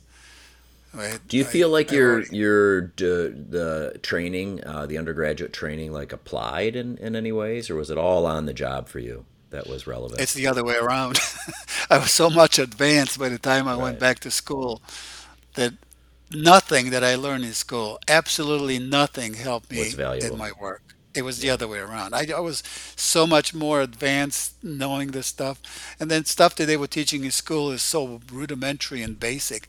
Right. And, and, and the, the, the, you know, if I ever attempted to use the stuff that they have, especially in the computer companies like Prime Computer, I mean, that was like, they were light years ahead of what they teach at, at universities. Well, probably those I'm sure classes you took in Atlanta and then in Boston and then I mean oh yeah, that's that's just incredible getting into the operating system control data was probably incredible compared to an undergraduate oh yeah. computer science. Yeah. Well, because it's all detail stuff. It's down to detail. Rather, most of the classes in universities are top end, just very shallow. They go deep in the depth. While you work in in all of these technical classes, you go much deeper. You go miles deep, and as opposed to you know inches deep into stuff. So you you you get through it. I was able to graduate with better than 4.0 out of all my computer classes out of the Wayne State. Finally graduated in uh, 1987, and Casey Kasem was my uh, speaker at our commencement. Okay, cool. uh, So so why did you go back and get the degree then? Why was that important to you? Was it from um did people at Unfinished work tell you? Unfinished No, business. It's personal for unfinished business. It had nothing to do with anything. No one asked me for anything, ever. Yeah. It was just unfinished business. It That's it just had to be done. Yeah, good for you. Just had to be done. It's it's you know it was started and has to be finished. There's Did you ever no other option. think, you know, or or maybe even from this perspective now, because I mean, you got your your training on the job or through, you know, very specific technical training. You wanted an undergraduate degree, you know, why not take up something like I don't know, law or philosophy or is there anything else you would prefer to study besides just these computer classes that you already knew everything about? You know what I mean? It's I, I understand. Um, my my brain goes back to 1970 when I said I wanted to come become a computer science. And I just can't help it. Yeah. I just can't help it. It was I either had to forget that that I wanted to do that and do something else. It's unfinished business. What, there's no other words that I can use. It's just Okay. Yeah, I, I unfinished that. business. Well, let me ask it a, a different business way that had to be completed. let's say you didn't have that in your head that um, from 1970s. Is there like let's say you were to start again now? Would you do something different? Um, uh, j- just from a undergraduate standpoint, would you study something different, or would you go the same path? Do you think? Um, I would do something different. I would like to learn things that I know nothing about. You Yeah. know, biology. That that's one thing that I really studied on my own, and I found that fascinating. Mm-hmm. I like to read the stuff. I'm by no means uh, proficient in it, but I just love it. I just love to learn more about it. I think that's a very interesting field too. I've never taken a class in it. Yeah. it's so fascinating to me. It's nothing like computers. It's it's completely opposite. Computers are logical. Mathematics is all logical. Uh, I was good at both of those. This is nothing logical about biology and, and life and things like that. It's absolutely totally different. I would, I'm, I'm just always thirsty for information, and I'd love to learn more about it. And uh, that would, that's what I would do. That's Maybe cool. medicine, Okay. maybe. Okay. So um, you finished your undergraduate degree. You're at Ford Motor Company. No, Prime Computer. Prime But but we're working. Ford Your was our client customer. is Ford. Okay. Yes. Okay. I'm I'm actually a lot more responsible than that. I'm responsible for all the computer um, operating system for across the all the platforms in Prime Computer, and I'm number one guy for the all operating system issues in compilers um, on software side, Wow. and I'm doing that for Prime Computer and the whole central operations. So I'm the, the top guy working for Central Ops out of Chicago. I'm living in Detroit, but I'm working for them. So what happens after that is that the Prime Computer decides to move into Unix, and they were looking for some people to within the company to hire from outside and some within. So I actually decided at that point in time I was going to uh, transition into the Unix world. They offered a, a mini computer based on Unix operating system. So I fast tracked and learn Unix. and Unix like uh, help me, you know, set the the tone or the the page for this. Would you say it's like the first open source operating system came from Berkeley or something like that? Is that right? It is, Yeah. but it's kind of its origin before that uh, are into something called Multics. And Multics is actually has the same origin. Primos, which is the operating system from Prime Computer, has the same origins of Multics. So kind of it's it's a So it kind of all flowed from from Prime to Multics, they Multics into Unix. Is that right? now from Multics is was was a Honeywell operating system, and then Prime Computer started its own Primos, but Multics uh, has its its, its before Multics it goes into AT&T, which is Unix, and. Multics kind of became part of uh, the the branch of that, and then Primos uh, Prime operating system branch from that. So this is kind of like returning back to the origin Unix and following that leg on a different path. So I had all of the basics. I understood It's not like you're Unix switching to. DOS or something or NT. This is No, yeah, Unix was it, exciting part. So then I then I decided that you know they were uh, um, first started just looking at the possibilities of Unix, Prime did, and then they decided they're going to start selling it once they made it. So I said, oh, might, might as well move into sales. So I moved into sales at Prime wow. Computer selling Okay. Unix Yep. pr- platform. So I was very successful doing that. That was my very first entry into the sales, and I liked it. It was making a lot of money. Were you like uh, properly holding a bag, or were you the technical representative to the salesperson? No, I was holding the bag, Yeah. selling. But then I really missed. Did you All have to make that stuff. jump from um, kind of a big salary to a small salary with an unknown upside, or was your salary Yes. still pretty good? You did make that jump. I was still pretty good. They took care of me. I mean, I was Yeah. very valuable to Prime Computer. It was they took care of me. They they they were very very generous to me. I was doing extremely well. I, you know, life was extremely good at Prime Computer. I loved it. I, I sold Unix. I was very successful at it. But then Prime Computer, I was at Prime now at 10, 10 years coming back already, 11 Okay. years going to the 12th year. But Prime Computer got in trouble. Um, they uh, merged with another company, and uh, um, then they started getting in trouble. And it was the writing on the wall. They were gonna um, get in trouble, and they pretty much laid off all of their employees. I was hoping to get laid off, but I wasn't.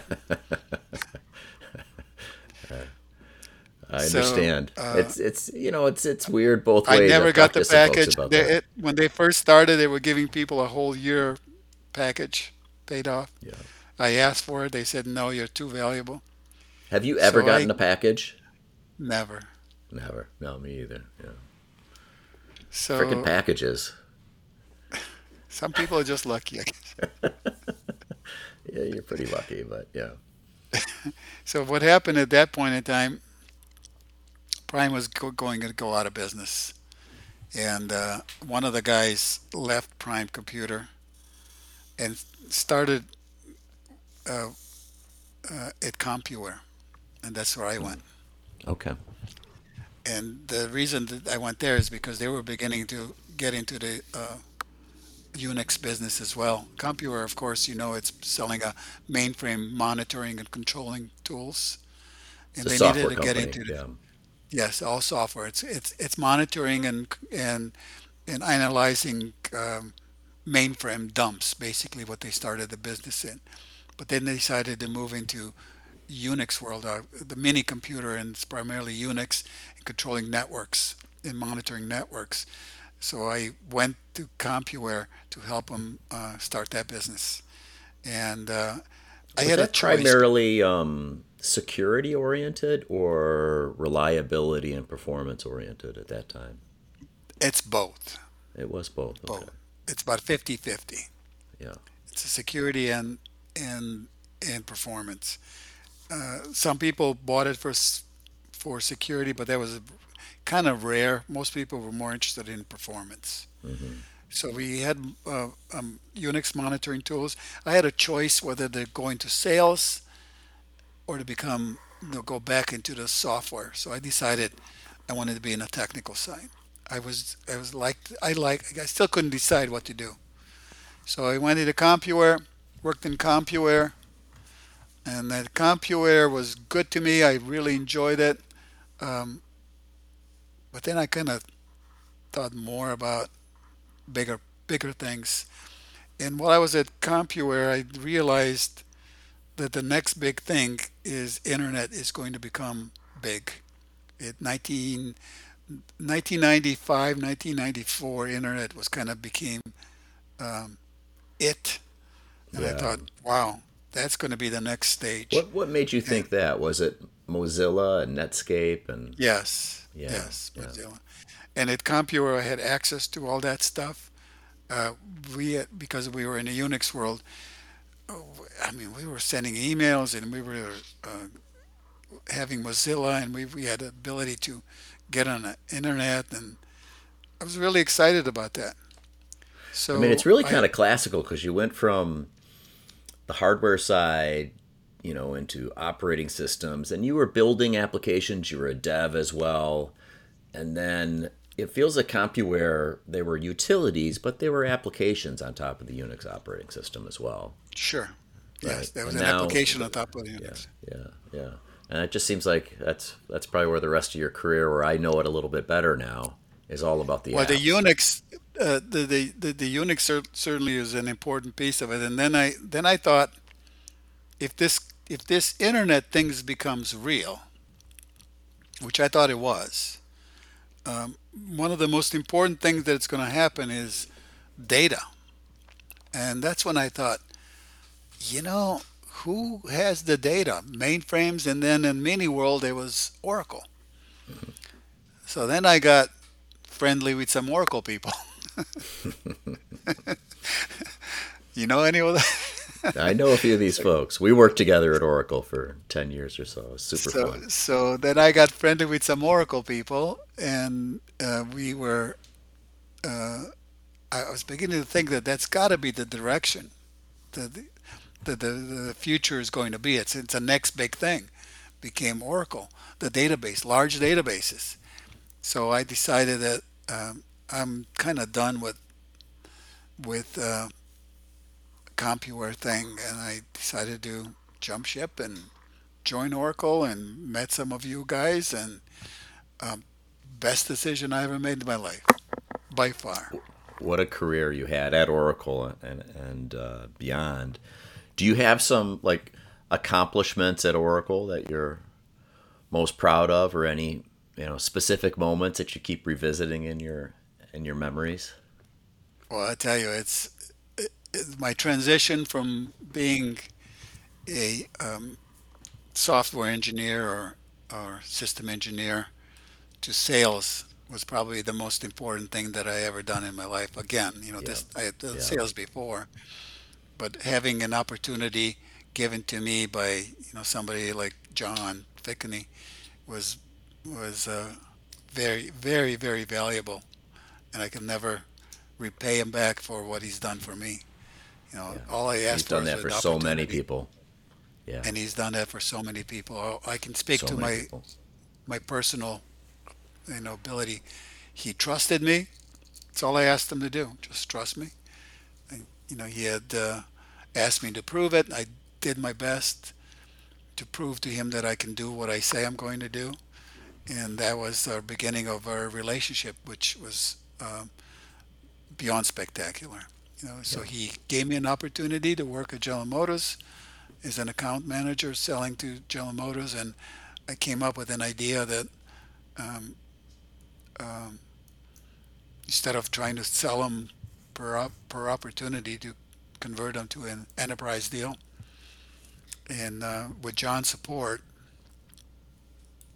we made it happen. It was great. It was a year worth of actually 11 months worth of from the first meeting the signing of the piece of paper. It was 11 months. It was the most uh, And you had to do a uh, ton of it, work before then to build the demand and all the projects and right. see the tra- was trajectory. Yeah. review the history, the path. It was review all the history, do all the details, um, and then go to the next stage, which is just like you said, is the demand and future and project and And those projects have to be successful, and General Motors is not an easy client. and Not every project goes successfully. and That's, yeah, you the moment is the signing at 3 a.m. in the morning in our office, a signature on a contract for 75 million dollars That's a moment. What day was that? Was that June 29th? Or was it a oh, May no fiscal year? I May 31st May, was it May the 31st? yeah Yeah. May 31st So 3 May a.m. was Pacific time right It was bell. 2:50 a.m. because Pacific time the business would close close at 3 a.m. you made it within 10 minutes. 10 minutes. 10 minutes. 10 minutes it was signed. 10 Wow. minutes. 75 million dollars. But there's a the interesting thing about that. It was 90 million dollars until about 11 11 p.m. the uh, on the uh, the 31st. 11 p.m. So good on GM was for getting that 15, huh? Yes. they did their job. I, I They can knew the deadline. I can tell you that moment is so closely into my brain. This is how it happened. I, I just give you that little story.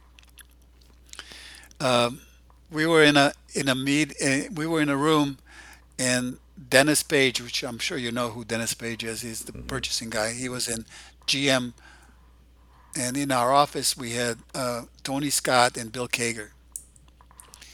And Tony Scott no, Bill Kager says he's a finance guy. He says uh, we're gonna get Dennis Page on the conference call. So in the room, it was myself and Vic and a few other guys, and they said Dennis says I have a PO here signed by uh, a CIO for 75 million. dollars And silence. so I said, What do you mean $75 million? We've discussed this so many times. We went for, for about three weeks. We were stuck with the same number. What do you mean? Something wrong with that? No, he said that's all he would sign. Like I Wow. can't. This is it. This is where we are. Yeah. Like okay. So the And next three hours were the internal sale. No, so then we walked out of that room and we went into a fix office in a corner, and we called the the, the war room. Safra was on the line, so we talked to Safra first, told her what was happening. She says, "Well, we need to get Larry for that. That's that's that's a lot of money." And uh, so we got Larry on the phone. And Vic said to me, "You tell him when he comes in. You tell him." Like I just, I just simply said, "Okay, this is where we are," and I just said the same thing I just told you. We Right. were at this number all along, and they walked in the room a few minutes ago, and they said they have a PO for 75, which is. He listened. It was a pause for about three seconds, and he said, "Take it." Good. Okay, Good what's decision. next? And he walked away. What's next? That's awesome. Like, what? the- And they we're like, Vic and I looking at each other. Can you imagine how much commission there is at 50 million? dollars? Oh my god. Yeah, but made imagine how much there was on 75. Yeah, but he also had a lot more business to do, deal between that at 3 a.m. That was like 11:30 at night. Guys like that, So they, I think at that point they say yes a lot. Three seconds. It took. Yeah, He yeah. he had no other information other than what I just told him. Well, It what's the margin on seconds. that? You know, Oh, what's the margin? It's outrageous. the, the the list price was something like 1.5 billion dollars. Wow. Wow. So it's not not 90% discount, 98% discount. Well, uh, Dennis Page did his job. So here's the fun, the, the the the finishing end to that. Um, after I retired, I had lunch with Dennis Page, and I said, Dennis, I have only one question for you. He says, Remember that day? He says, Yes, I do. Yeah. I says, Tell me the truth. It doesn't matter because I'm retired, you're retired. It doesn't matter anymore. Right, right. But my suspicion all along is this. I just want you to tell me yes or no. I said, my suspicion, and that's exactly what I told Larry as well and Vic. I says, I suspect that um, Ralph Szygenda signed two POs. He wasn't there. He signed two POs or multiple POs, Yeah. at least two POs. That's what I said. He had one for 75, probably one for 80 or 82, and one for whatever we agreed with. And you used the one, you know, you, you that was your negotiation. It was a bluff. And he laughed. He kind of sat there and he smiled. he says, I never admitted in anywhere other than this, but yes. Yeah. you just don't want to take that chance in business, though, when it's th- that big of a deal. You don't want to take that chance. You want to come to an agreement, but that's amazing. That's a hell of a story. My God. So that was my highlight. Yeah, that's a fun one to think about, isn't it? I can never through that meet- crucible. can never Yeah. match that in my life. Yeah. Yeah. Never, never could match that. That was that was it. That was the Yeah. beginning of. That's a PhD. To me, that was a PhD in selling. Yeah. That moment, that deal. Do, do you feel like either at that point or now you kind of have like a personal philosophy about how you go about doing business or deals? Do you have do you have something that guides you through? Uh, it's more gut instinct. I just have the gut instinct everything, I mean, whole you, thing. you Whether definitely have from a personal the philosophy to to look forward to what's coming. That's apparent yes, through this discussion. yes. though. yeah, It's a vision of what's coming. That right. that's what guides me all the time. That's what has guided me all my career. Uh, Yeah, gut feeling of what I believe it's going to happen. Doesn't mean I'm always right, but I just believe it. It's yeah. just been like that. It's it's been my guiding force is to believe what's coming. It's worked for me. Hmm. Most of the time, I, I was right. Well, um, how about uh, uh, you know a couple questions here around folks that are at different stages. You know, so obviously there's there's quite a few folks. Well, I hope that will listen to this that are maybe pre-retirement, maybe maybe in their last leg of their career, maybe some critical years for them. And uh, do you have any advice for folks that are, let's say, five years out in terms of how they um, Yeah, how they how they manage I, their career? I, I I guess I would reflect back to something we've been said a number of times since you and I start talking here. It's uh, at least from my perspective, um, everybody's different, so this may not be useful to everyone. But if you're the similar person like me, it's that unfinished business. Mm, If you have any unfinished business at last, if you got four or five years to get it done, get it done. yeah, Um, unfinished business to me was always important thing to do to get it done. Get it done. Unfinished business. Unfinished business in work was exactly the same thing. So, you know, similar path for me as I decided to retire from Salesforce. Last two years was closing my unfinished business and finishing everything that I thought that I should and be what was that at. Salesforce that was unfinished business? Was it were there deals that you wanted that you had been incubating that you wanted to get done, or Yes, that's number of uh, things that I started that I um, felt that should be done uh, because of benefits to the customer, benefits to Salesforce, and benefits to me that yeah, needed to be completed. Something that I started. Walking away from something that's not done would linger in my brain forever and ever mm, and ever, and it, mm, especially if it wasn't done right.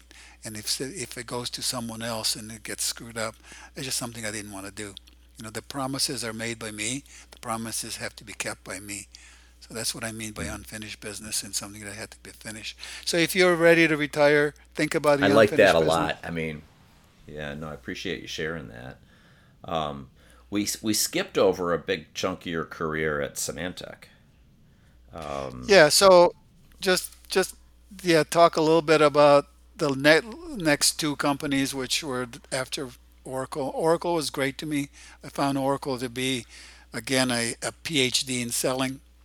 I, I found that a tremendous path for um, I enjoyed every single day, even the painful. I loved it there too. I really loved it. I really did. I People really did. But then all good things come to an end.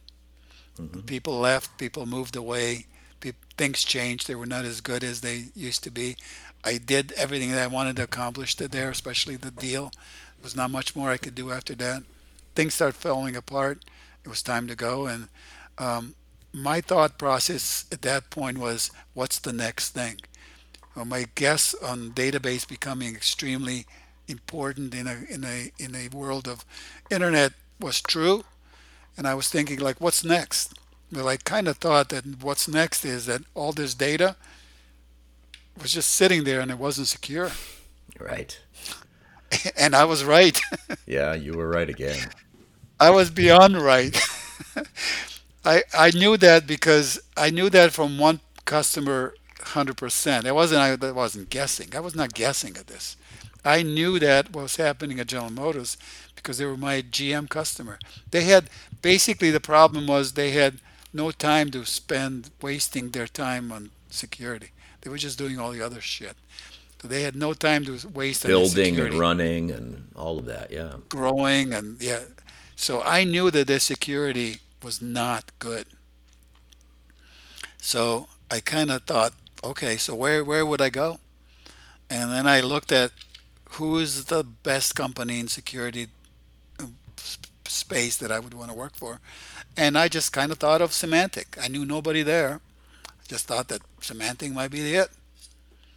How'd you find And your way uh, in? I mean, LinkedIn wasn't really big then. How'd you how'd you no, work your way in? here I'll tell you exactly. Th- This is another one of those fate things. So I was thinking about Symantec, and I was coming back on a trip, and it was like three o'clock, about two o'clock in the morning. The plane was delayed out of somewhere, wherever we were coming. I think I was coming out of Denver. I like hundred percent sure. For I was there for Oracle for some reason or another, and I landed in Detroit, and the airport was completely empty. And I'm walking to the airport, and uh, there was a guy in front of me who was walking, and I look at him, and the guy I happen to know from CompuWare, and him and I were just walking out of the, the, the airport, and now he was working um, uh, for a different company. And I said, "Well, what company are you working for?" "Oh, I'm working for Symantec." Like, whoa, that's exactly what I was thinking about.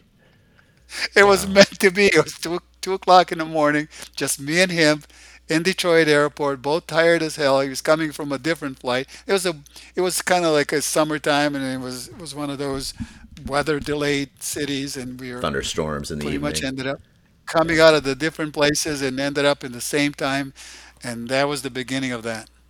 Wow. So, so his name is Chip Davis, and Chip helped me um, navigate, get to the right people. Met some people, and one of the guys that I met was uh, somebody you met before, Brett Brett Shirk. Sure, sure. And before I met Brett, uh, you know, I interviewed with Brett, and our interview was we go run 10 miles. that was our interview. That guy could haul too. Yeah, we ran for 10 miles. And probably wasn't 10, it was probably a six mile run. I know exactly where we ran. And And he he says, You figured work out pretty me? quickly you know the GM account inside and out. Yeah. Yes, and I was hired to be a global account manager for GM account. I kind of told them on that similar story that I just told here is that I believe the GM has no clue about their security. I'm pretty sure of that, like 99.9%, they were not doing it well. They had people in charge that didn't have a clue Mm. about security, and um, I asked them how much business uh, Symantec was doing with GM at that time. He says, "Well, I think we sold them something like 50k in the past. That's Jeez. it, That's ever." it. Like, okay, Greenfield. That's a good Greenfield. spot. So that was it. I moved into Symantec, global account manager. Um, within when I left, we were doing about 14 million dollars a year annually with them, Good for you. and we sign up a global What an account accomplishment. global account um, for managing their their um, some of their equipment. But what happened there was uh, our last ditch effort. I kind of became aware again about next thing. What's the next thing? hmm And we were Brett and I came up with an idea that um, we want to sell them security as a service. And we talked to our CEO, John Thompson. He bought into the idea. And then we talked to CISO at GM, and he bought in the idea. And we came, we created a plan for the, together with GM, what the uh, security as a service would be. It was huge. It was Mm.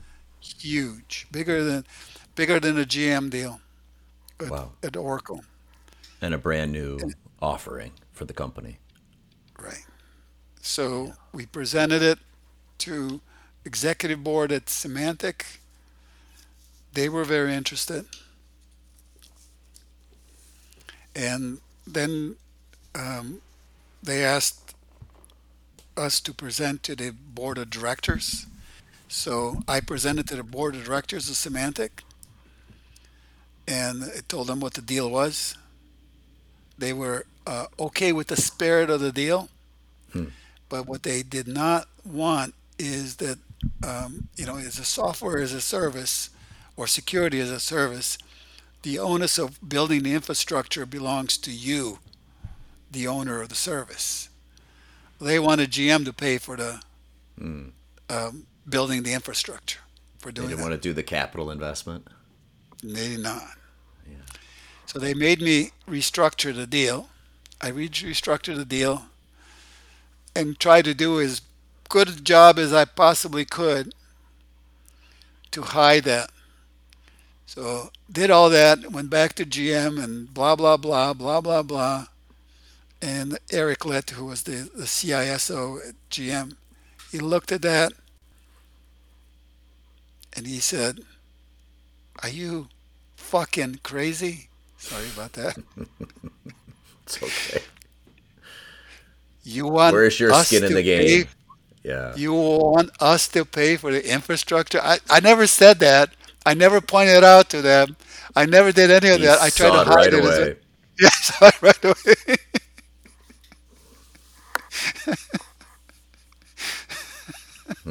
God. So there. okay, yeah, well, I think like, no, you got me there. Caught. You don't get into So- that, that job at GM for uh, being a dummy, that's for sure. So that fell apart, um, and GM was already in trouble at that time. Okay. So they were going downhill, and they had no ability to do that. Right. So uh, what happened to me? The important part of all this story is what happened to me. I recognized the software as a service is it. This is the next big thing. Yeah. Is the software as a service. Um, so I said, okay. So I had a meeting with my management. Uh, there was a year end. They gave me a quota for the next year. You know, the, the deal just fell apart of the soft, the security as a service, and they gave me a huge quota increase. Like, ah, this is not going to work out. Not not to poke you on this, but I, I feel like I need to ask it. Does it? It feels like this is maybe some unfinished business.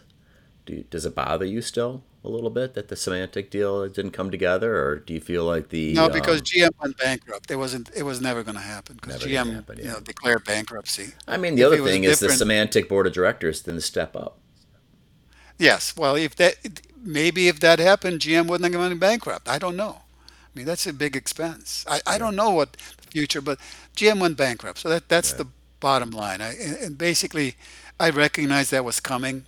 Every, everybody with a little bit of ability to see knew that that was coming. So they gave me a quota for the next fiscal year.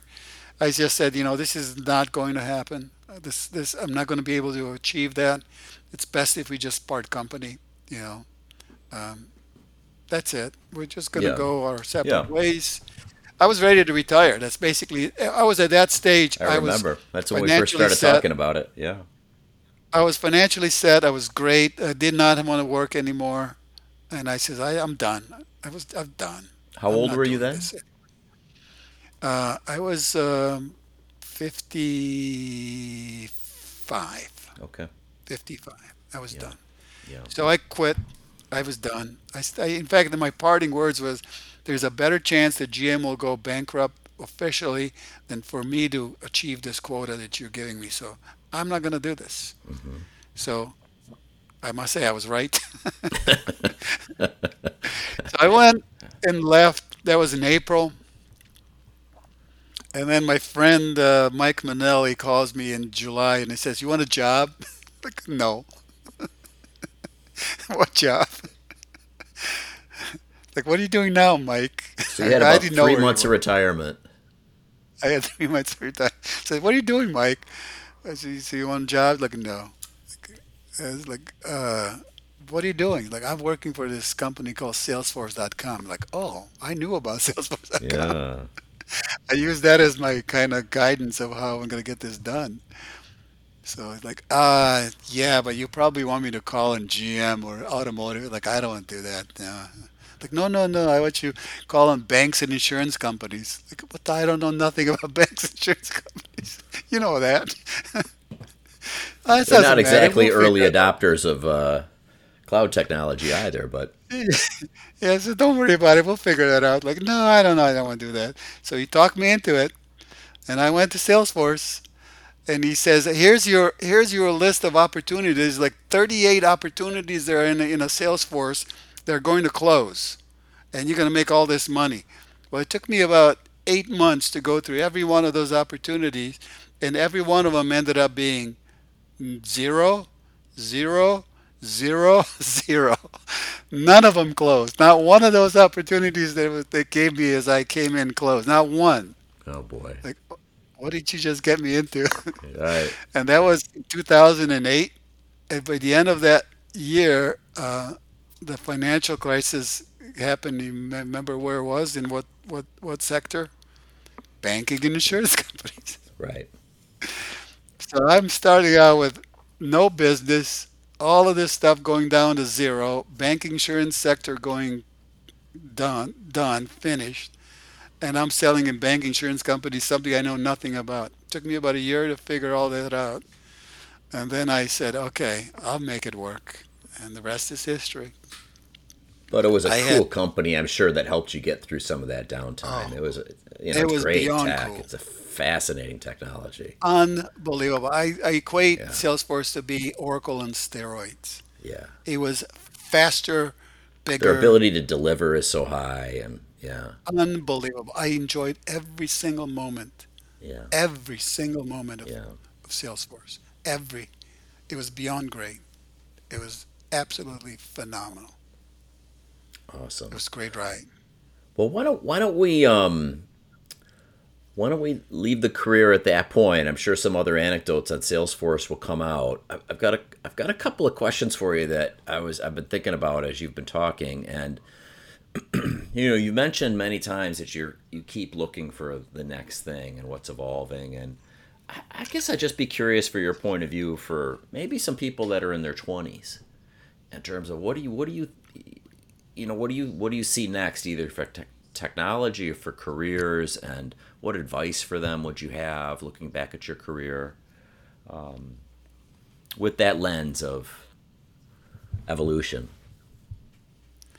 Well, it depends what part of the um, the sector that you're um, involved with. But if you're in a high tech, I say the artificial intelligence is probably the next big thing that's going to happen. hmm It is so unknown, so confusing, so difficult to see what's coming.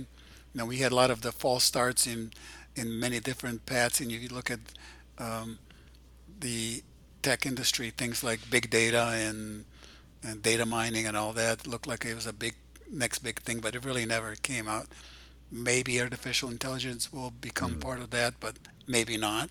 Right I think that that's definitely one of the great candidates of being the next big thing and how you're going to get involved into into that business. But that's a very difficult part of the technology to get into because it is really complicated stuff, really right complicated. It's bridging the path between technology and human mind. Uh, you know, it's it's uh, certainly not there. We may have all the wrong words for it. Artificial intelligence may be the right, maybe the wrong description what it is, but it's something. I don't know what it is, but it's something that I, I love in that that field. topic too. I'm listening to this podcast uh, Lex Fridman podcast. I'm forgetting the guy's name. He runs DeepMind for google. I don't know if you've listened to that hmm one. It's just so don't. know. cool to he you know he's he's so he's the one that uh, his organization anyways uh, beat the world's champions at the game go and then they've Yeah, recently also proven protein folding how to uh, predict protein folds which is a very complex thing like they said it, each protein fold took a phd to figure out back in the day now you can basically uh, predict it with uh, machine learning program. yeah yeah which is something but Fascinating. But it's it's fun to listen to Lex, who's also an AI researcher, talk with this Right. this this gentleman um, about where things are going and and the breakthroughs and the approach. I love that area as well. It it's still unknown whether that's going to be truly a breakthrough or not, but it definitely has big possibilities. Uh, all of the technology uh, around the self-driving vehicles, which is maybe an offshoot of that, uh, the Neuralink kind of uh, hmm technology is another possibilities, but these are all, you know, again combining the biology with technology. This is beyond crazy stuff, and um, it's it's something that certainly is look worth looking into when it comes to technology. But you know, that aside, if you're not into technology, there's other fields that they're quite exciting as well. Uh, economy is one of them. You know, the, the, the, the stuff that we're going through now in economy is, is certainly very challenging things to figure out. We, we seem to be confused as a, um, a species of what's really happening.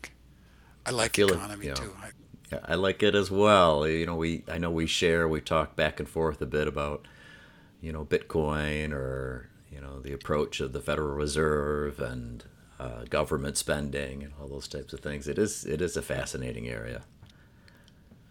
I've done quite a bit of looking into the, the whole Bitcoin and the cryptocurrencies and what it is or what it isn't and what it could be and where it's heading to.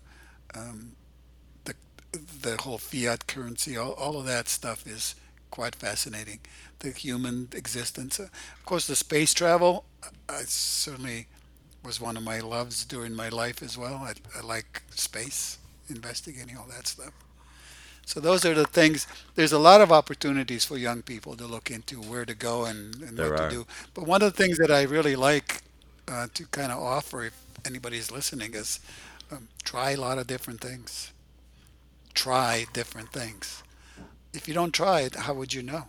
Right. I think that's a very, very, very important to try and give it a effort. And if it's not working out, then move on to something else. But the opportunity to try those things is when you're young, not when you're old. And it's because it makes it much more difficult to do that when you're older than when you're younger. When you're very young, try I- it. I'm I'm just going to counter you a little bit because boy, did you make some pretty. I mean, you could say they're evolutionary, but pretty big changes later in life. So did your family, though. Your your dad, right? I mean, big But I remember the the word that I I uh, said. It's more difficult. Difficult It's it's a lot easier when you're young. for sure. you don't have those worries when you're young. It's a lot more difficult to make those changes when you're old. You're right. I did all of those things. But if I did all those things when I was younger, I mean, eh, you know, one, one of the regrets I have in life is that I didn't do what you did. I didn't go to the army. I really wish I would. I wish I went to the military. I really, I, I, for some reason or another, that thing keeps sticking in my brain that I should, I should have went try the military. It helped me so I much. tried I needed I needed it. I'm not sure you needed it. Everybody's a little different. Like you know, some some young people need a certain types of schooling or approach. I don't know. I mean, I know you pretty well. I, I know what the military was for me, anyways, and yeah, I'm sure you would have gotten some out of it. Like I, I'm reading this pretty amazing book right now about um, the Israeli-Palestinian conflict, and you know, the, all the Israelis, the men and young men and women need to serve, right? And I think it does help form their character and um, build their, uh, in many cases, uh, commitment to the country and their culture. But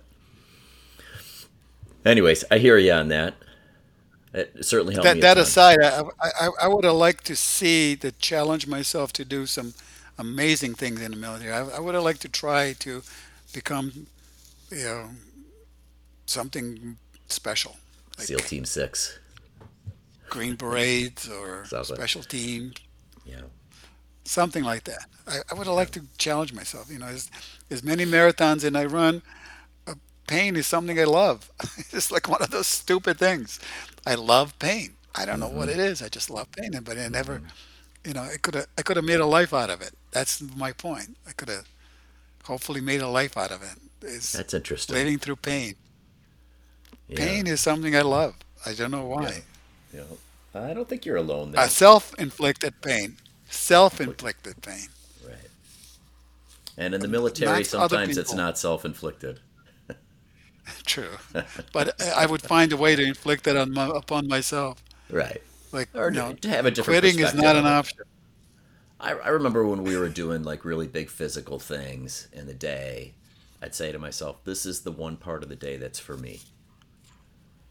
Um, and the rest of it, you know, the hurry up and the wait and the just the obnoxious routines you had to go through drove me nuts. But the physical side, I, I did love. But um, why don't why don't we wrap it up here, George? This is a great great first step, perfectly logical transition point. Um, I'm not used to sitting in my chair for two hours. I'll tell you that. I don't do that anymore. All right, man. But It's I loved it. I loved it, and um, thank you.